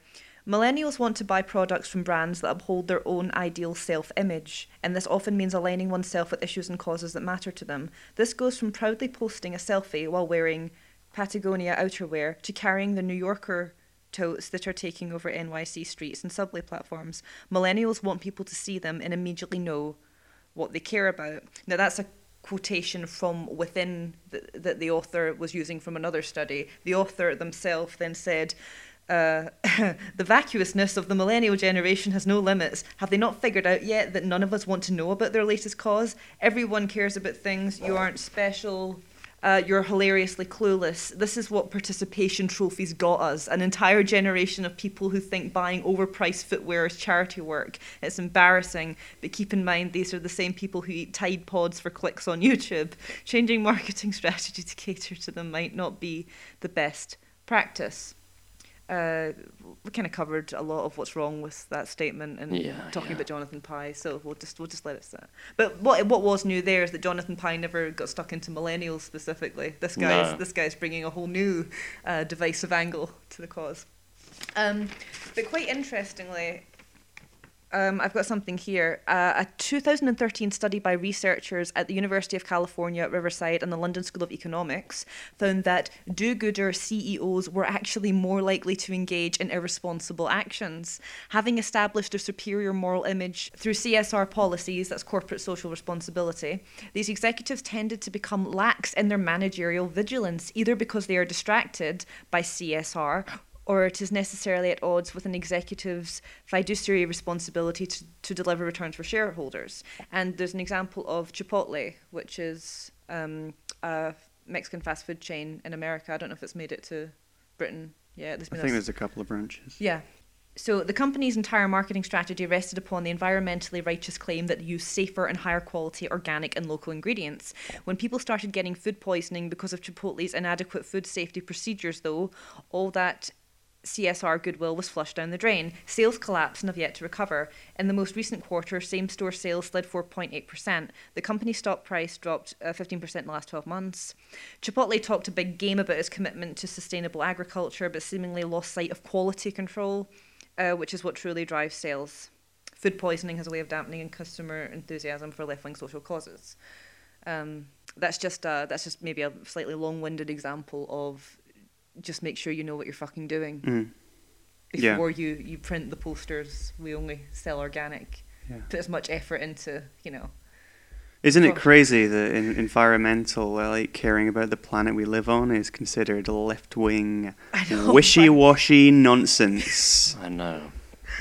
Oh my God. I don't even get... Yeah, how am I supposed to play golf if I've got all these wind turbines in my view? Yeah, that's now sticking up for the little guy. That is. Another one that tanked was Target, which is a department store. We're eager to burnish their progressive credentials about gender identity issues, lurching headlong into a world of CSR. They imposed a radical new bathroom policy on customers, which had a widespread backlash, especially by the worried parents of small children. And there was a nationwide boycott by more than 1.4 million shoppers. Yikes. So it doesn't actually give the specifics of the radical new bathroom policy. I'm going to assume they took the genders off the doors or something like that, which is ill-advised without doing your market research or just practicality. Because the thing is, the issue with gender-neutral bathrooms, it is an ongoing discussion. It has, as with many issues now, it's got two sides that are quite extreme, that are drowning out the legitimate concerns and, legitimate voices of people who are kind of in the middle on it and just want to have a conversation. But I consider that disrespectful, what Target did, in taking a debate that is still ongoing and ripping just saying... See, it's easy. No, it's not. Yeah. Corporate social responsibility is probably what's got us where we are, in the way that it manifests with businesses that might want to conceal unethical practices by appearing ethical on the surface. That's how they distract. That's how they win over a large section of perhaps the millennial market in some ways who just see many aspects of the world that we're in as being quite intrinsically unethical and unfair. I think the epitome of this, which had a backlash from millennials themselves, was that dreadful Pepsi advert. There's some kind of protest going on, and you see a lot of young people of all different races, genders, orientations and they're carrying plaques that, you know, have deliberately vague proclamations of justice and the future and love and kindness, so they could be protesting anything. You don't know what the nature of the protest is. But for some reason, Kendall Jenner is there. She's doing a modelling shoot, but she's distracted by watching all these protesters go marching by, and there's this awful, like, inspirational pop song going on in the background. So she leaves her modelling shoot and she joins. And then because it's a protest, there's police monitoring it, and she has a can of Pepsi, and she takes it up to one of the police officers and she hands him a can of Pepsi. And he opens it, and I think everyone cheers. It's been a while since I watched it. That sounds hilarious. And the placards, some of them read, "Join the conversation." Yes, it's things like that. But it was criticised for quite a lot of interesting reasons, away from the obvious. How can you be this shameless and vacuous? And, you know, what even is this? What you said? What are you saying about Pepsi? Is that?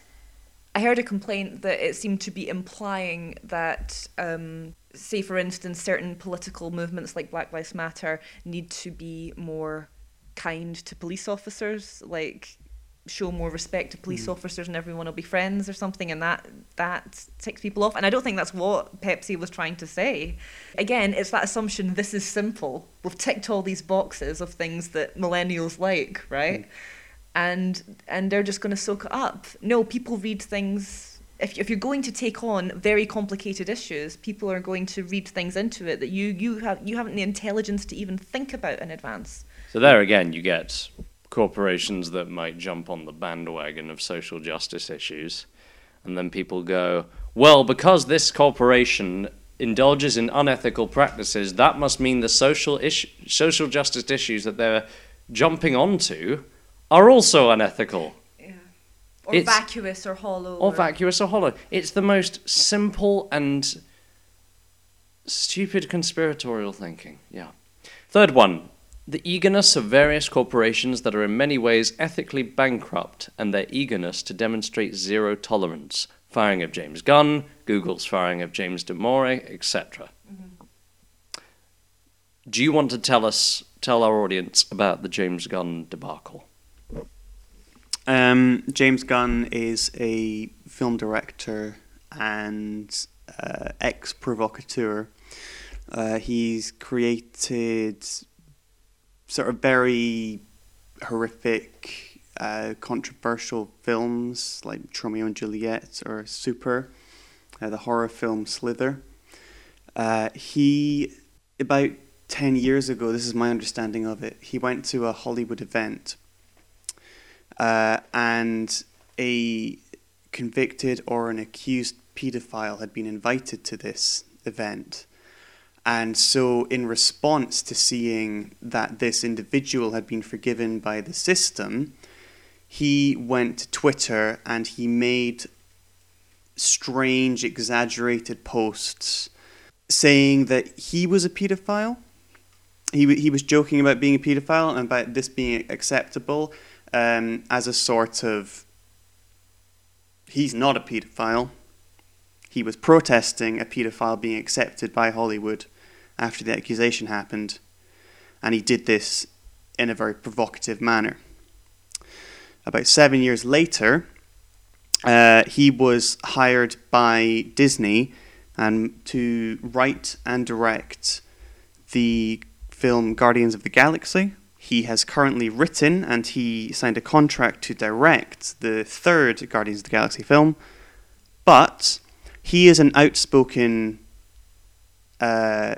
individual against the Donald Trump administration, and then a right-wing talk show host and conspiracy theorist dug up these old tweets that James Gunn wrote, made a big deal out of them, treated comments made in tasteless jest as admissions of guilt, and in a post-Me Too, zero-tolerance Hollywood, James Gunn was fired for protesting a paedophile being accepted into the Hollywood establishment.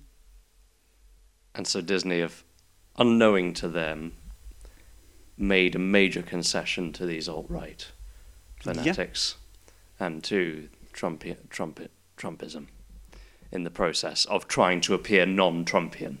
Yes. It's just so backwards. Yes. Well, the alt-right regularly use what appears to be quite hypocritical and self-contradictory tactics to silence opposition, all in the name of free speech, of course. Mm-hmm.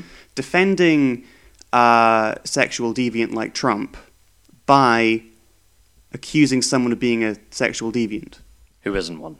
Who isn't one. And James Gunn was actually very open and vocal in support of Me Too and zero tolerance against... What's astonishing is that people then come along and say that this is the left that's done this, that Disney is somehow a left-wing entity that has silenced James Gunn.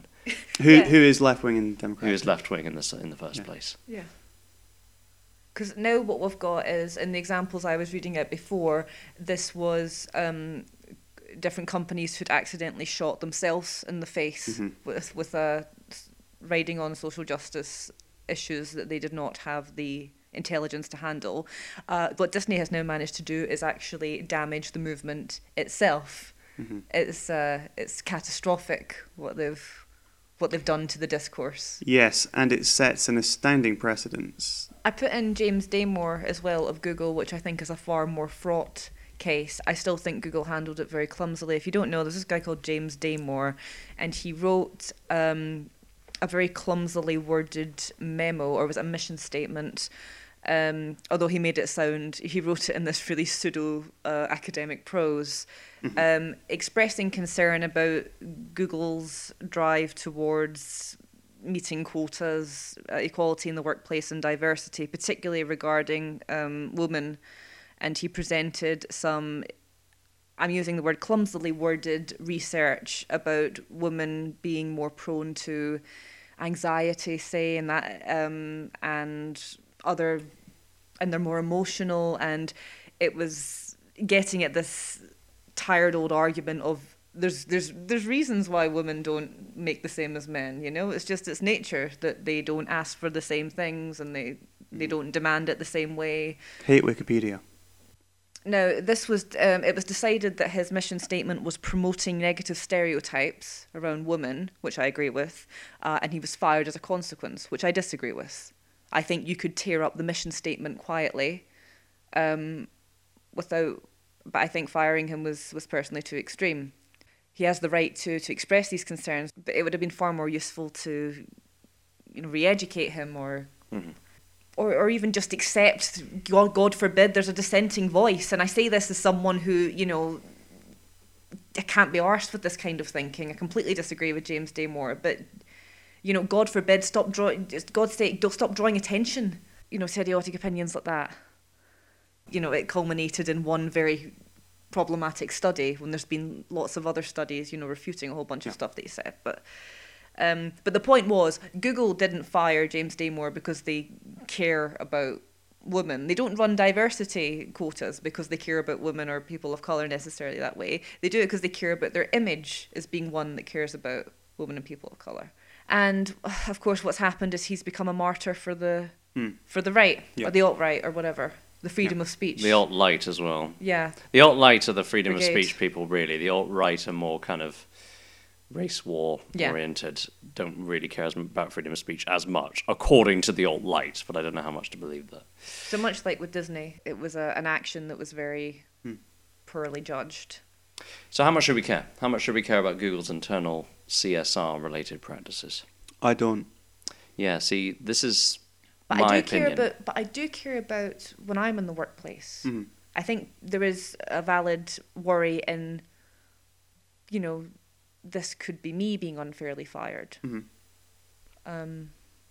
I don't think it's like... Another example was the Netflix executive who was fired for saying the N-word repeatedly, but apparently he said the N-word at a meeting about insensitive language. And the thing is, the statement on why he was fired is so vague. I don't even know... I just wish they'd let us know what actually happened, because... I heard he was pitching a TV series about the Niger Delta... but he mispronounced it. Stephen, that was very hateful the way you said Niger. I said Nigel. Oh, right. You're racist. Oh, shit, I'm the racist. You heard... Can I have my P45 now, please?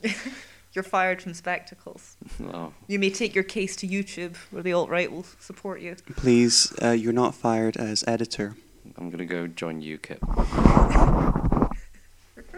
But anyway, yeah. Mm. Okay, now, if that's true, then for God's sake... Oh, sorry, I made that up. Oh, okay, right. Yeah, no, that was me joking. Here's the thing, though. I believed it, because it could be that these days. It really could be. But it could be something as ridiculous as that. It could be that he was screaming the word at people and pointing at them. We don't know. But his conciliatory acceptance of his resignation I found really funny, and I found Netflix's statement where they were like, he's an invaluable member of the team, reason upon reason why this is a ridiculous business decision, but unfortunately he's completely wrong for this company and does not align with her values in any way. And he was like, I've absolutely loved my time at Netflix, I'll never forget it, I'm so grateful for the experience, and I can only apologise that I am just wrong as a person, wrongly wise. It was just ridiculous. So it's farcical. Fourth one is the perceived silencing of dissenting voices, diversity quotas, and politically correct language. I'm personally against quotas in 90% of the circumstances, and I think this is we're wading now into the criticisms of the left, if you will. Sure. Actually, before I do that, I had something. So we've covered companies who have punched themselves in the face. With social justice. We've covered companies who've actively caused damage to the social justice movement. I've got a particularly sinister example here from Facebook, when they now allow you to choose your own gender. Mm-hmm. Now, that itself is not what I'm taking umbrage with. How I feel about that is irrelevant. But it's the language with which this step was expressed in the press release. So I've just got it here. By challenging the gender binary, Facebook will finally allow thousands of people to describe themselves as they are now, and it will allow future generations of kids to become truly comfortable in their own skin. I'm really, really freaked out by how that's worded. I'm freaked out by the word finally. Facebook will finally allow, because we were all waiting on Facebook to do it. Up until this moment, people have not been allowed to describe themselves as they are, up until that moment where Facebook broke that barrier. And then the part about it will allow a future generation of kids to become truly comfortable. I mean, that's just so sinister. The implication screams there that your worth is intrinsic to self-validation, because all Facebook is a massaging of your need for self-validation. You need to say, I went on holiday to Tunisia, and get that like. I mean, people share, they don't even share pictures of their holiday. They share the fucking directions that they took to their holiday. Look at the flight. Yeah, you need people to know that you had such a day today, that wrestled the kids into the car, you're having, your glass of Chardonnay, I deserve this. You need the people to validate you are a hardworking mum, and yes, girl, you drink that Chardonnay. Don't you feel guilty? We're with you, So it's going as far as to talk about something as fraught as gender identity. No secret that the mental health of people that struggle with gender identity tends to be very poor for a variety of reasons. And a very key reason would be that you're told you need approval from people, when what you need to do is empower people to be who they are in themselves. Facebook has very craftily completely pushed the agenda of you need approval. You need Facebook's approval. Facebook approves you. Now you can identify how you like, and you can watch other people approve this. Anyway, that was my take on that. Here's an interesting point. If I don't say so myself. What you said there about Facebook saying finally, it is okay to do this. The implication there is, historically, their freedom of speech, those people who identify differently in terms of gender from the rest of us, their freedom of speech has been at threat historically, and now it's being enabled.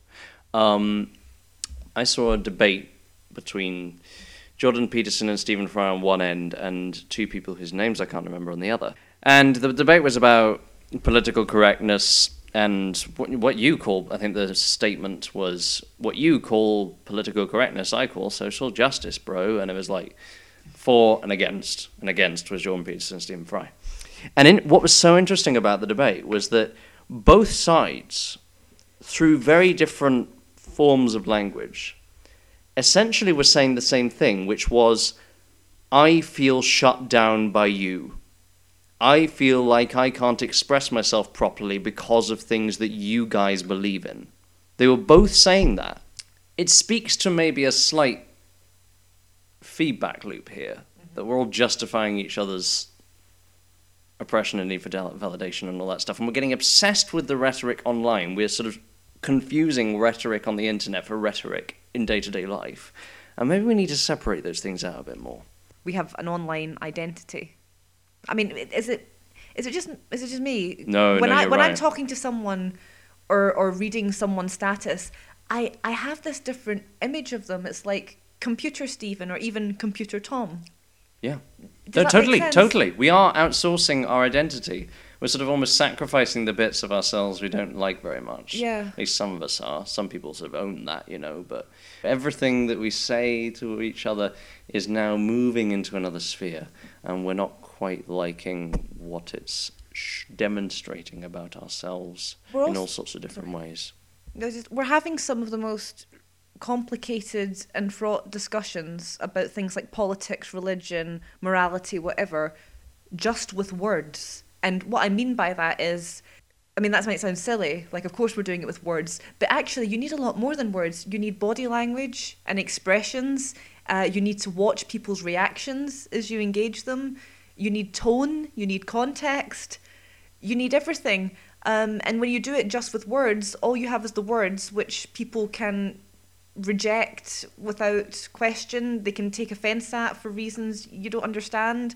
They can just even just reading it in the wrong tone, even if they agree with you, is still dangerous. And even if you think about like YouTube videos, okay, yes, you're watching someone speak then, so you've got the body language, but you don't get to talk back the same way. You can only reply in comments or with a video yourself, maybe. So we can't talk the same way you do, quote, in real life as you do online. We're not good at being machines yet. No, we're trying to work it out and we're a bit stressed by it. It's a stage of human evolution. Can we think of any cases we've agreed with? I mean, I mentioned James, or disagreed with rather, do you know what I mean? Like, we've actually sympathised with paranoia. Can I say two words? Nazi pug. Oh, yeah, totally. That was an active stranglehold on freedom of speech. It's really sad. It's really sad to say that we agree with that case when the most outspoken proponents of him not being fined for what he said were Tommy Robinson and Katie Hopkins. Because I was with Jonathan Pye on that one. Where were we? It doesn't matter what this guy's politics were. We should have been defending him. Yeah. Here's a question for you. Just in case you're not aware of this, there was a man who made... he called himself a shit poster, which basically means he just gets off on being a lovable troll online. A tool, yeah. But he made this video and posted it on YouTube in which he taught his girlfriend's pug to do a Nazi salute by lifting its paw while he said the words, gas the Jews, gas the Jews, gas the Jews. And it's been pointed out by Jonathan Pye that he's actually making fun of Nazis. It's ridiculous, the image of this pug. It's actually making fun of, in a way, of how mindless they were, just mindlessly lifting its paw in response to this word, because that's what it's been trained to do. It was actually kind of like a piece of satire when you think about it, or it was just a tasteless joke. You don't have to agree with me on the satire bit if you don't want, but it was a joke. Nothing about it seemed to be endorsing anti-Semitism of any kind to me. Unsafe and uncomfortable, I think, have been very conflated as well. Mm. Like, I think I saw this really soul-destroying protest going on at some insane liberal arts college in America, and it was like students who'd locked like a professor in a room or something, or not letting him do his job because he'd refused to celebrate Anti-White Day or something like that. It was something like that. It wasn't called Anti-White Day, but... It was whites don't come into the campus or something like that. There was just one point where... the leader of this debacle, Lord of the Flies, Lordess of the Flies in this case, said, your freedom of speech is not more important than my safety or my comfort. And I went, okay, well, I agree with one part of that sentence, but the comfort part, no. That's what is comfort? There was another thing that I took major umbrage with recently, to do with, you mentioned quotas in that question, in which an author I really admire, Lionel Shriver, she now writes for The Spectator, but other than that, she's really lovely, she's really great. So Penguin Publishing recently, I think it was Penguin or maybe it was Random House, but they recently released a program in which they're seeking to their workplace, which includes the authors they represent, will reflect the general population in terms of diversity statistics, right? Okay. So Lionel Shriver wrote, in a very Shrivery fashion, a very biting response to this.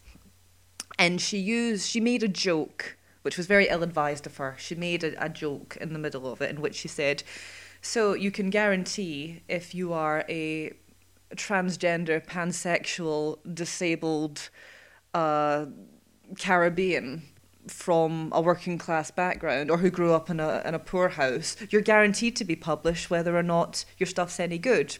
Now, I don't find that a particularly funny joke. I also don't find it a very offensive joke. I get what she's getting at, and she's obviously exaggerating.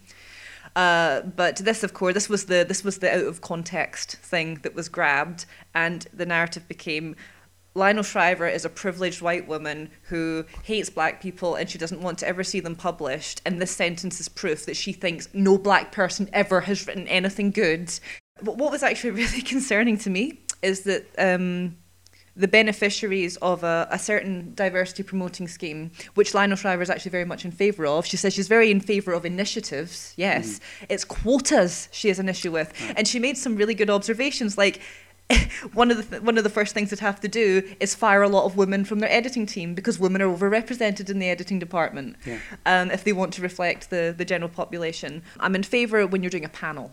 I think it's reasonable to have a quota for certain types of panels. For instance, I think like if you're doing a panel on abortion, having 4 men there is a terrible idea. But in the workplace, I think it's quite dangerous. And just another chance for companies to virtue signal, because the only purpose of quotas is so they can go, see, we're a caring company. We have more women or more people of colour or more than these companies. That's the only purpose of it. A few years ago, Marlon James, who's this Caribbean, I think he's Jamaican author.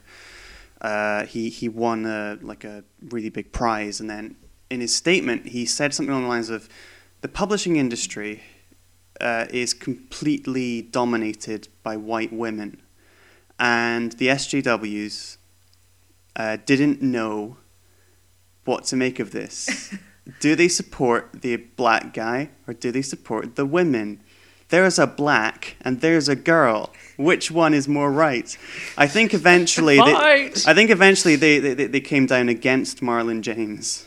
But if he, as a black man from this impoverished country, feels uncomfortable in his work environment, then maybe there is something to be said for a bit of diversity, especially like in the arts. Dan Harmon does a podcast with one of the other Rick and Morty writers called Jessica Gao, and it's about 29 episodes on positive discrimination from the point of view of writers. But she says a lot of very interesting things about being in the writer's room and being either the only woman or being the only Chinese person or being the only minority, and how it makes you a worse writer to be the only one, because you have to be the ambassador for an entire gender. She says, like, you're constantly second-guessing yourself. And so, to a certain level, as much diversity as possible in a writer's room would be good for art. In some studios, writers' rooms are given, like, a special sort of grant to have the minority space filled, but the minority space is a staff writer, not a head writer, so it prevents them from being promoted. I mean, it's a complex learning issue, which I don't think any of us are really able to... Yeah. Well, with this Shriver issue, mm-hmm. it was, and this was her phrase, and it's a marvelous phrase, it was the malicious misinterpretation, because I'm on board with everything you're saying, she's on board with everything you're saying, it was quotas, as it was the means to which they were achieving this goal that she, because like I said, she was in favour of diversity initiatives. The love and hate binary for a small, tiny, but very loud part of the left, things are automatically just good or bad.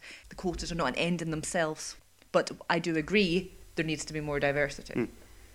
Yes, you're right. It's not a solution, but as a means to an end, I think you need artificial things in place to overcome the unconscious biases.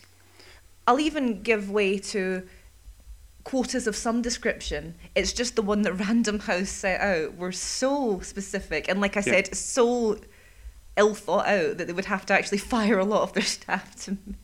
Yeah, I mean, in that specific case, it does sort of come back to what we were saying about the corporate mentality being about virtue signaling.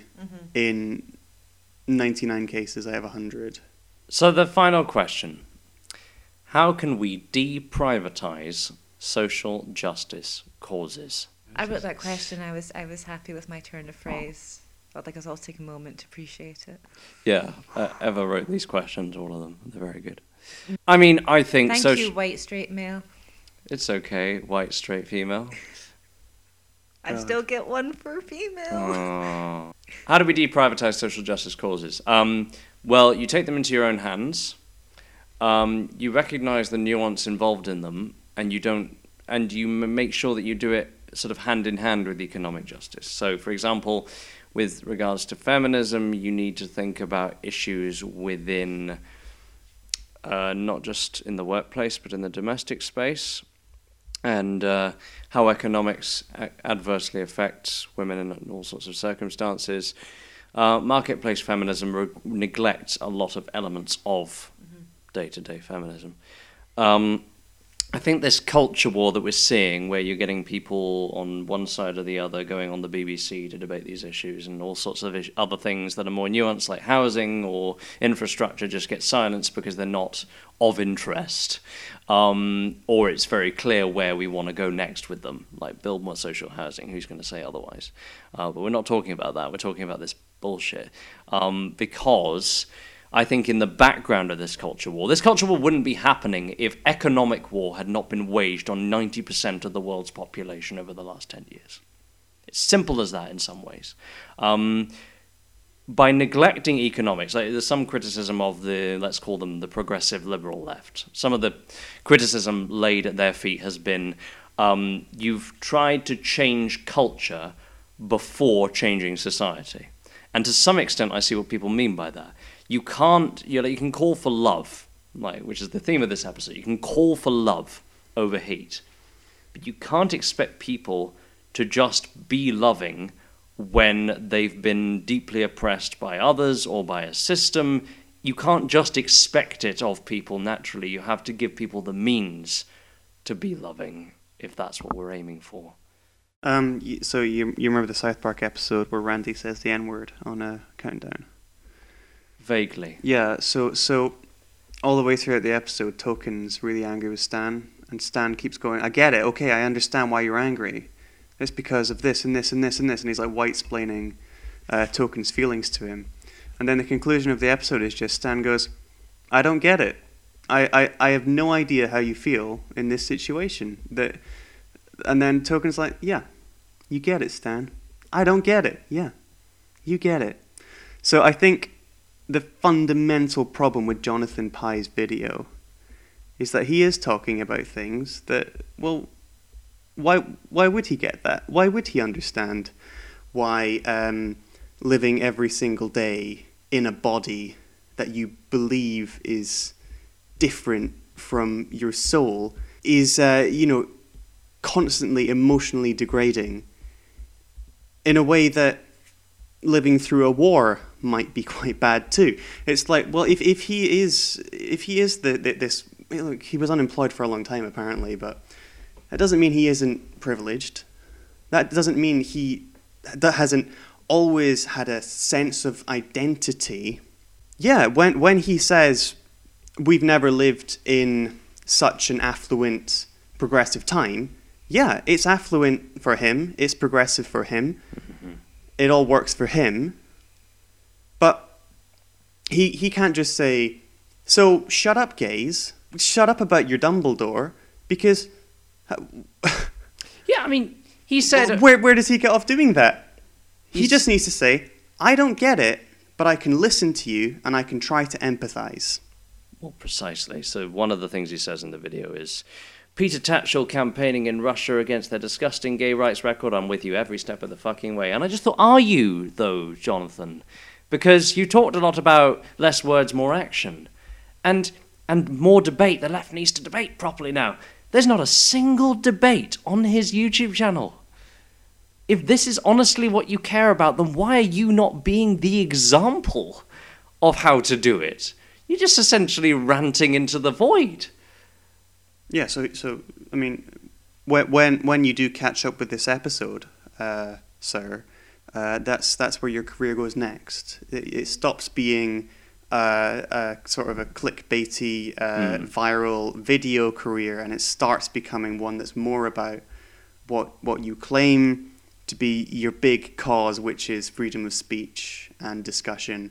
So start discussing, yeah. And that doesn't mean getting your point across to someone else. That also means listening. And also, let's not forget, he's running a business. Of course, it's his livelihood. As a business owner, he is choosing a side in the culture war that is going to accumulate sufficient attention. Just the same as all the fucking corporations like Costa and Wagamama that he criticises. The hypocrisy of these effing freedom of speech people is just... it's so easily unravelled. Homework, everybody. Seriously, go and watch ContraPoints' video about Jordan Peterson. She keeps saying, don't think we don't see whose freedom of speech you keep defending. Yeah. How do we deprivatise social justice ever? I would always advocate that perhaps one of the problems with, I'm sorry for using this expression, the left, although I think it's one of our more innocent problems, is we might try and bite off more than we can chew all at once, or be so overwhelmed that we, try to move a mountain. I would say you can take little steps in your life just to be more virtuous in the true sense, if you do care about the stuff we've talked about this episode. And one of them would be stop buying from corporations that are economically immoral. If you're sort of middle of the road, true freedom of speech, sensible freedom of speech advocate, just don't give attention to the left is not doing itself any favours by eating itself. If you're spending more time getting angry about an overly sensitive, likely teenager on Twitter who's decided that Dunkin' Donuts is problematic for whatever reason, than you are with... the right that you're supposed to be fighting, then maybe check yourself on that. One Love Manchester comes into this as it was an extraordinary example of unity can actually happen across a political spectrum when people were all there with maybe different opinions, with different ways of processing it, but everyone just decided to have a lovely night around pop music. The good things about it exposed that the narrative of love can really work from a certain perspective, and the flaws with One Love Manchester exposed the ways in which it doesn't work when it becomes hollow and vacuous. So it showed the spectrum of love, of communal love, and all its messy glory and problems. This has been Series 1 of Spectacles of Pop Culture podcast. Thank you for listening. Will we be a Firefly or will we be a Seinfeld? Who knows? Or God forbid, a Simpsons. Oh God, yeah. Please, if you enjoyed this, look, we're going to be back in 2019, but in the meantime, we want you to go and spread the word about our podcast and get other people to listen. So find us on social media, Facebook, Instagram, Spectacles Podcast, Twitter, Spectacles Pod, and we'll put things on there that relate to some of the things we've talked about, and discuss things with anyone you like, and we'll give you updates on when we're next going to be putting episodes up. Hopefully in early 2019 we'll have a batch. A very sincere thank you to all who've listened religiously and to all who've listened once or twice. Stephen, what's going to happen after the end credits? I don't know yet, but stay tuned. It might be a surprise. Our favourite freelance reporter. Favourite investigative journalist. Yeah. He was here at the start, and he'll be here at the end. Spectacles, a pop culture podcast, was presented by Tom Bird, Stephen Hyam, and Ever W.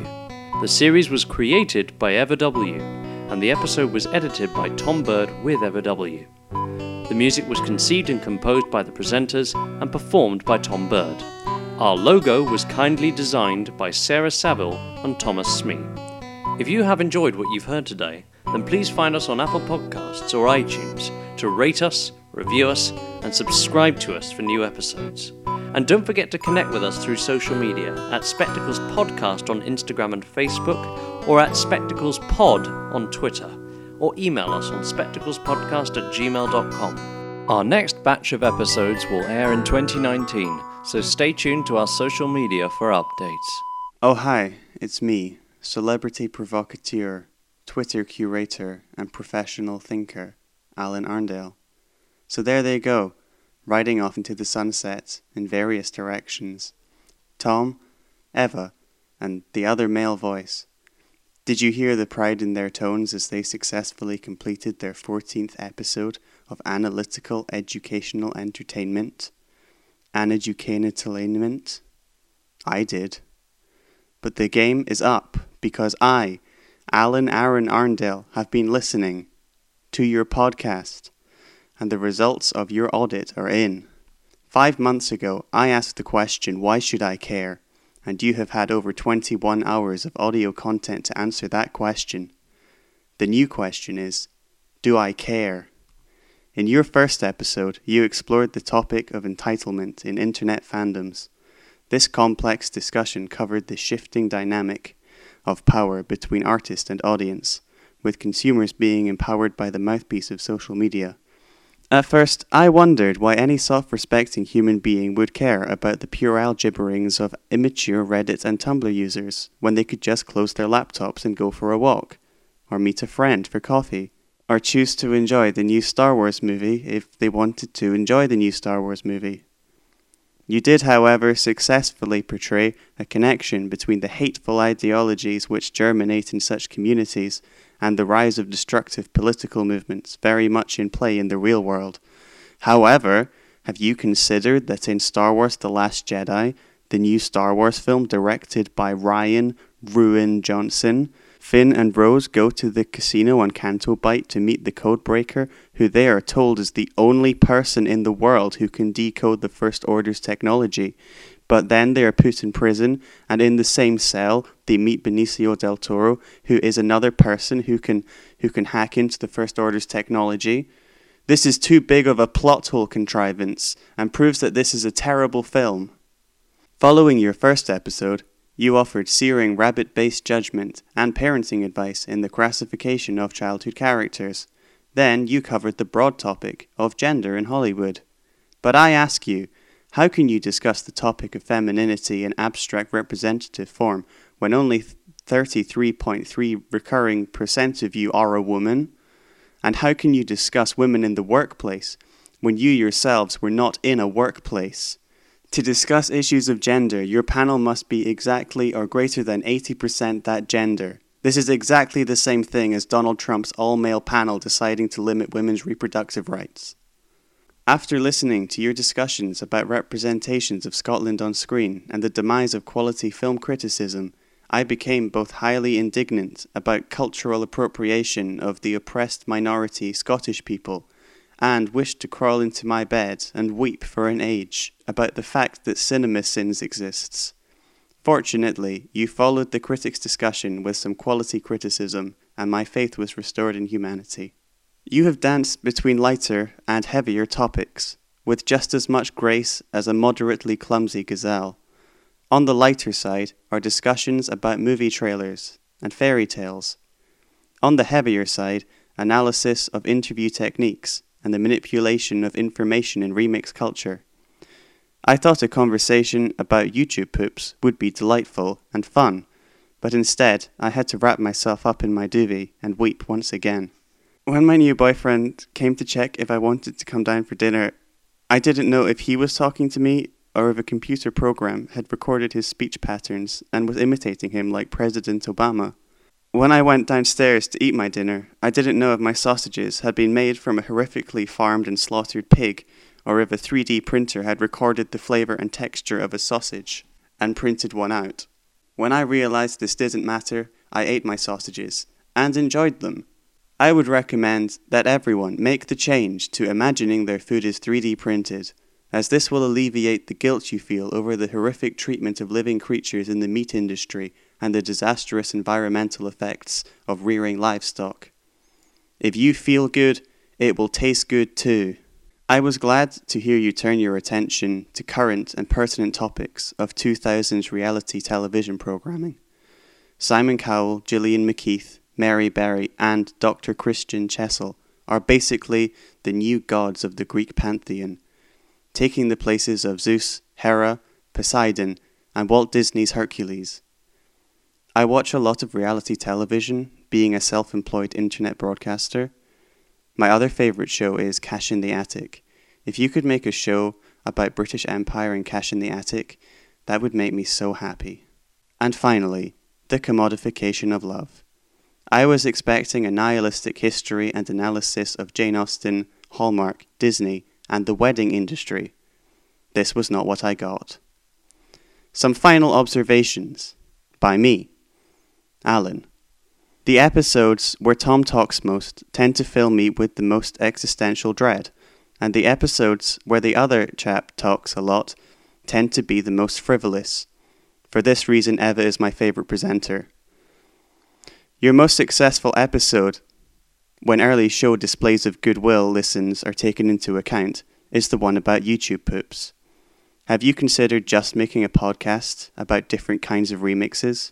Also consider that this episode is significantly the shortest in your back catalogue. Do you think that perhaps the people would like you more if you just talked less? Well, your audit is complete, and you all deserve congratulations for talking for more than an entire 24 hours into microphones. Even if the things you said were insubstantial, that is a significant achievement. Not to mention the fact that some people actually listened, and that's quite good too. I give you a C-, which is just a little bit less good than a C+. I, Arndale, will be listening out for Season 2.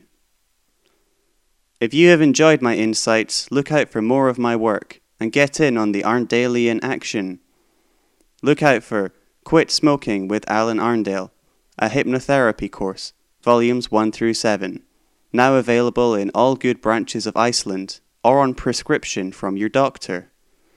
Look out for Get Your Shit Together, a self-help course by Alan Arndale.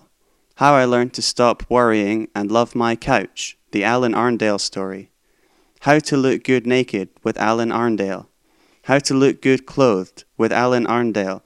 How to Look at People but Not Look Like You're Looking at Them in Coffee Shops, Parks or the Supermarket with Alan Arndale. And stay tuned for a sneak peek at my new project. The Audible Collection. The Holy Bible by various artists. Read by Alan Arndale. Chapter 1. Genesis. Now I'm going to level with you. It's not the band they're talking about. I actually don't know what Genesis means in this context, but they're not talking about Peter Gabriel. As far as I can tell, the only Peter in this book is actually called Simon. So, you know, just temper your expectations. In the beginning, God created the heaven and the earth was without form and void, and darkness was upon the face of the deep, and the Spirit of God moved upon the face of the waters. And God said, Let there be light. And there was light. And God saw the light, and it was good. And God divided the light from... Shit, this is a long book.